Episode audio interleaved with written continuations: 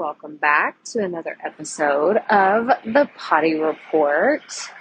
So, this is really fun. I haven't done one of these in a while, but I am actually on vacation right now. I'm recording this from the balcony at our condo in Port Aransas, Texas, which, if you're not familiar, that is the Gulf of Mexico, and it is so gorgeous here. We decided to put together a last minute trip to celebrate the end of the summer, and I'm sitting out here just enjoying the view, the waves rolling in, the families together, and we had an awesome day as a family ourselves. It's just my immediate fam- family here.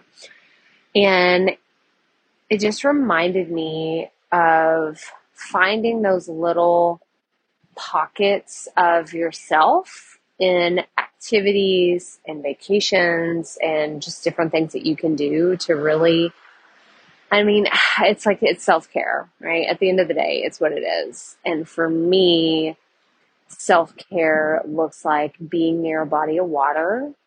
It's either the lake or the ocean that really just fires me up so much. But the ocean right now, like as soon as we got here, hearing the waves, feeling the breeze, and just, you know, the whole vibe. If you've, you know, been to the beach or you've been to an area that just really embraces, like you're on island time, like it's just, ugh, my husband and I were dreaming about like all the little lots that we see for sale or the vacation homes that we're just like, oh my gosh, like we, this is what we could do. We could move down here and have vacation homes that we rent out, or we could start a coffee and bait shop, which those together sound awful, right? But you get what I'm saying. Like it's just the dreaming aspect really opens up whenever you get outside of your element and it's it's just what I'm embracing right now.